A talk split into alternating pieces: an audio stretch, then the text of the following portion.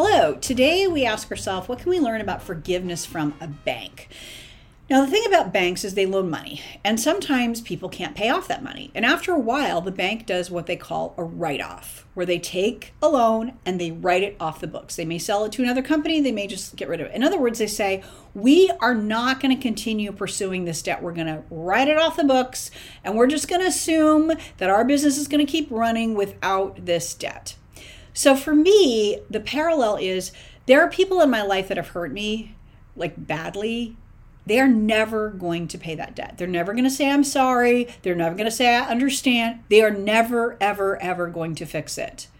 So, what I can do is I can write that off my books and say, I'm not going to wait for that person to pay it back. I'm going to wait for the world to pay it back to me in some other way.